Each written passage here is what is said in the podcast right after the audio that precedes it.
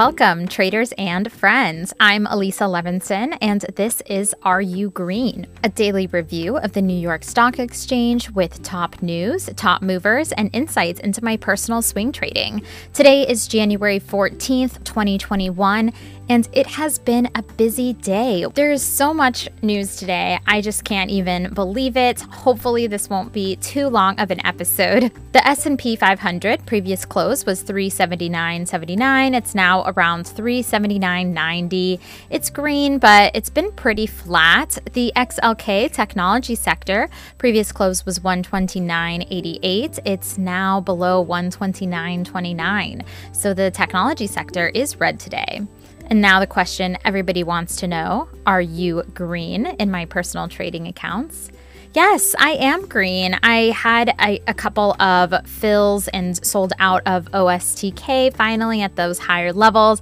And then I also closed out of a longer term swing with Beyond Meat, BYND. I bought laser, I bought into a couple of other things. So I was also busy, but we do have a lot of top news. So after the break, we're going to go into the new unemployment claims, the new stimulus plan that is coming in from President elect Biden any moment this afternoon, really. We have a vaccine update. And most importantly, I'm going to break down the comments that Federal Reserve Chair Powell said today from a short Q&A. He talked about the economy, interest rates, and inflation. So I'm going to talk about what his comments are really saying about the economy and those items. And lastly, did you end up taking any money, either a loan or withdrawal from your 401k? Well, it turns out that 6 and 10 Americans did. And so we're going to talk about that as well. So stay tuned.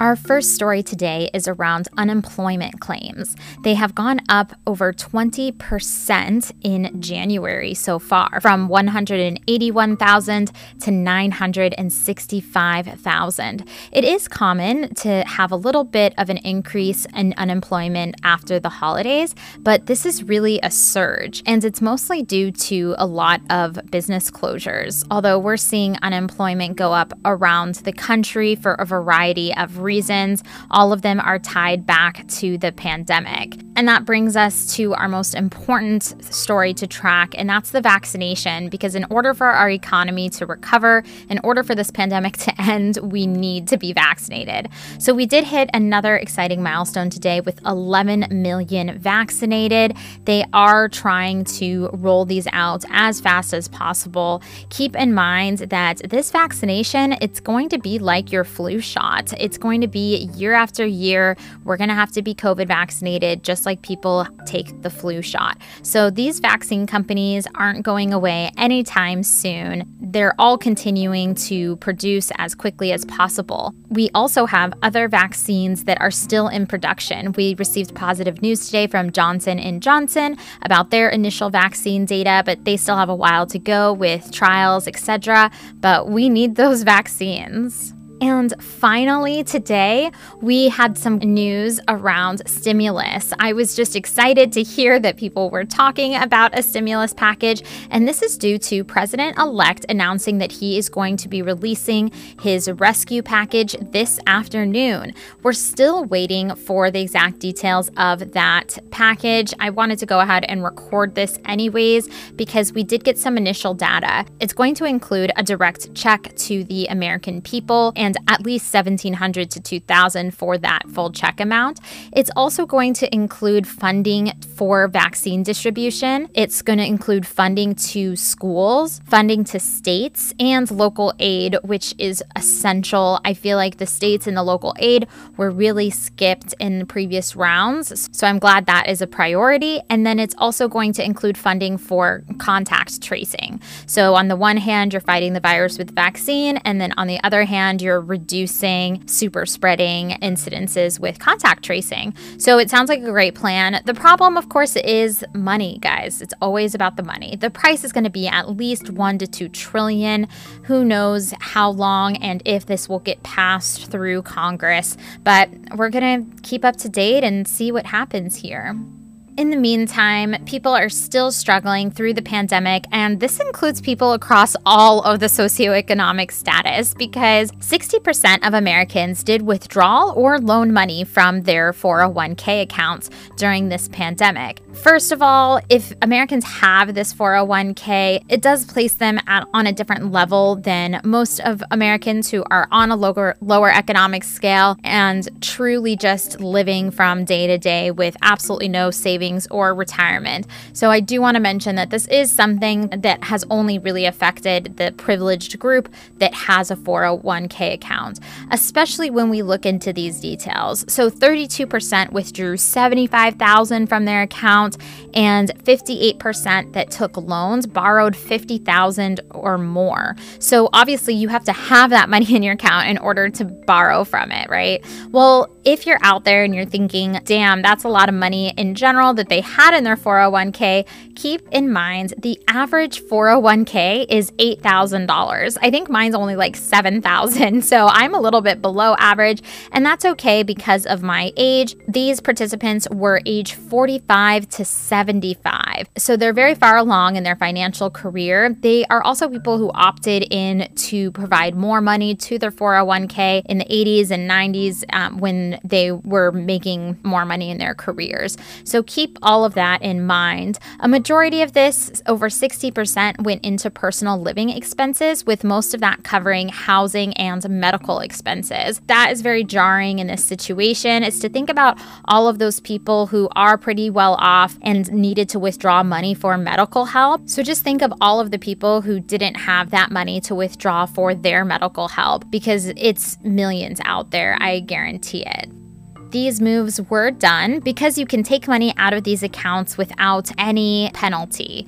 So, normally there is a penalty, a percentage that they take when you withdraw because of the pandemic. This was eliminated. So, some people took money out of their accounts and put it into the stock market. I know that was something I considered. In the end, I'm glad I'm keeping my money in my 401k, but it is something interesting to think about.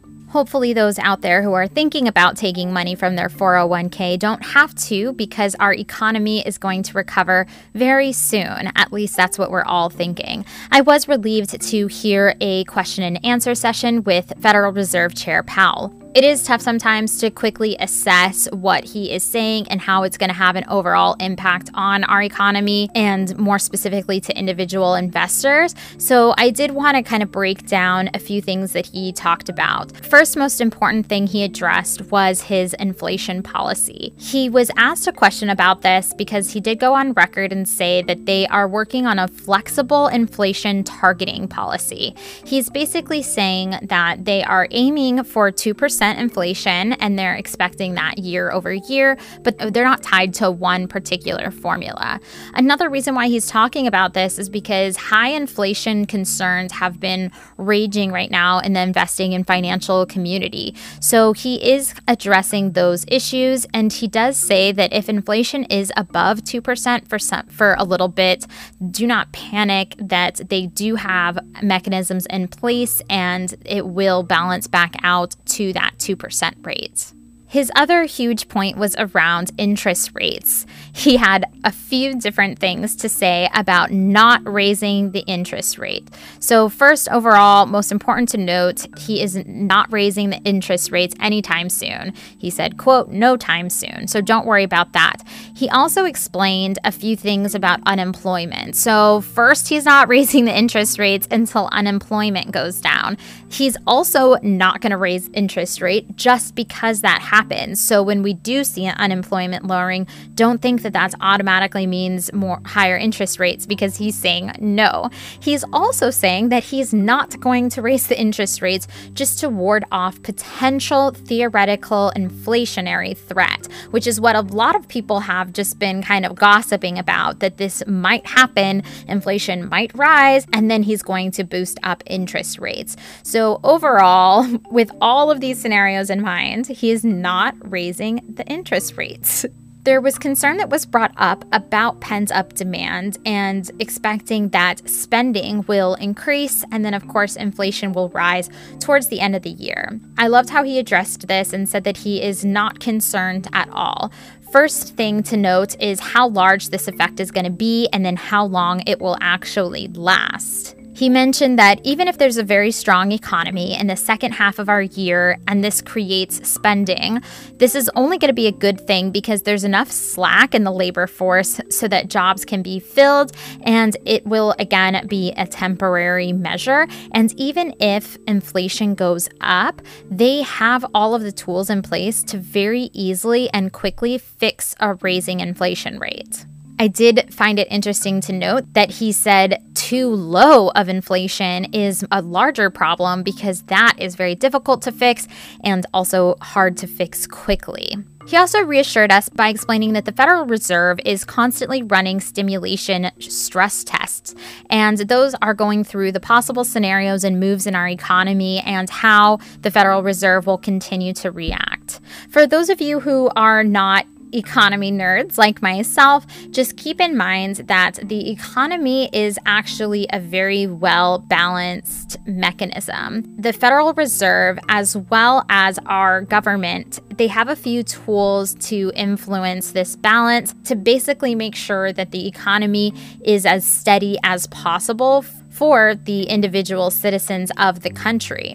So that's really what he's talking about when he's saying that they really want to aim for a 2% inflation rate and how they're closely monitoring to balance out these types of situations, etc., right? So then he got asked a very interesting question comparing the 2020 pandemic crash to the 2008 financial crisis. He most importantly noted that those two instances are incredibly different basically saying that the 2008 financial crisis was completely different. It was specific to banking and housing sectors that got hit, that eventually trickled down and affected everyone.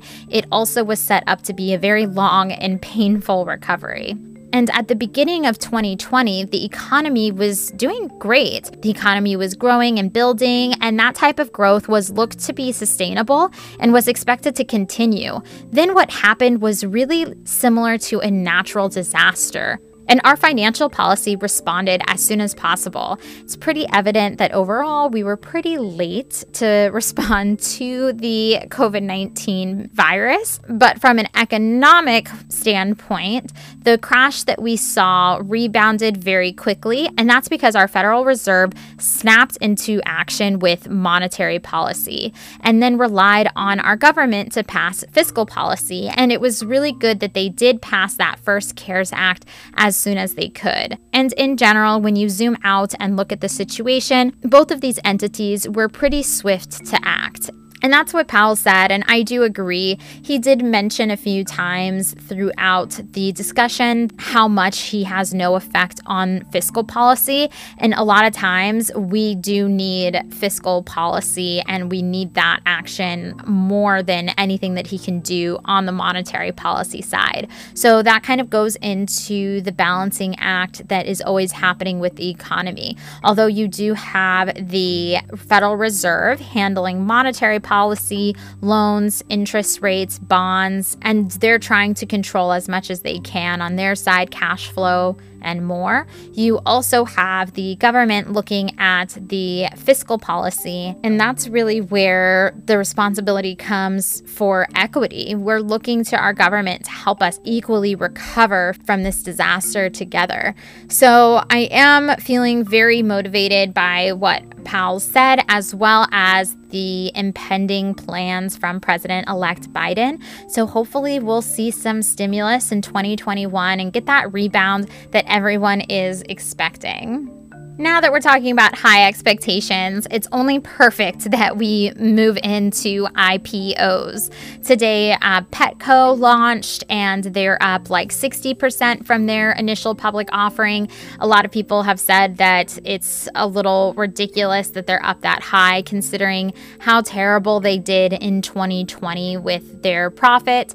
We also had Poshmark, that's P O S H, come out on the market. They were priced at 42 and opened at 97.50. So obviously over 100% there. I'm going to be watching Posh, just like Affirm, and these others to see if there's any really good emotional dips in the next few weeks that I can buy from, and watching that MACD indicator to see how the trends are doing. For the top movers today, we had the rocket industry. I found this news to be exciting with the successful launch of a Blue Origin rocket.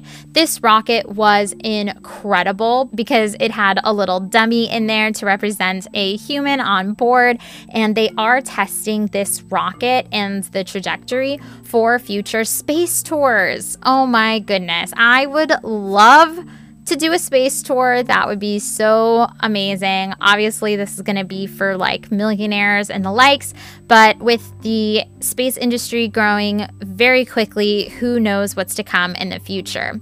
Cathie Woods, a very, very well known investor with ARK, is actually planning to launch a space ETF. I know that she's an incredible investor and I would be interested in buying this. It's going to be under the ticker ARKX, so I'm going to watch when that comes out. We also had a 6% gain for UFO. That's the current space ETF that's out there. And I don't like this one as much because it does have some of the older companies like Comcast where they thought, you know, maybe communications would be in play with some of these space companies, but I don't know. It, it, doesn't have anything that's really hot. Speaking of the space companies that were hot today, you had Virgin Galactic up 19%, Viasat up 10%, and Iridium, which is a satellite company, was up almost 8% today. So, great day for rockets. It was also a good day for chips and the semiconductors. Obviously, Intel is up, still soaring from the news from yesterday. AMD was up. And overall, we saw the semiconductor chips up 65.96% today. Since the market was green, we didn't have that many notable losers other than Snap, which was down 7%, along with the other social media companies still falling, like Facebook down over 2% today and Twitter down over 3% today. And that goes into my personal trades today because I did start a swing trade with Twitter. I had a lot of buys and sells today, and I think I'm just to go over them tomorrow because of how long and how busy of a news day we had. So, coming up tomorrow, tune in to hear what I sold Beyond Meat at, what I sold for my last overstock. I sold Phathom Pharmaceuticals. By the way, I'm letting you guys know I sold these ones in case you're trading along with me so you know.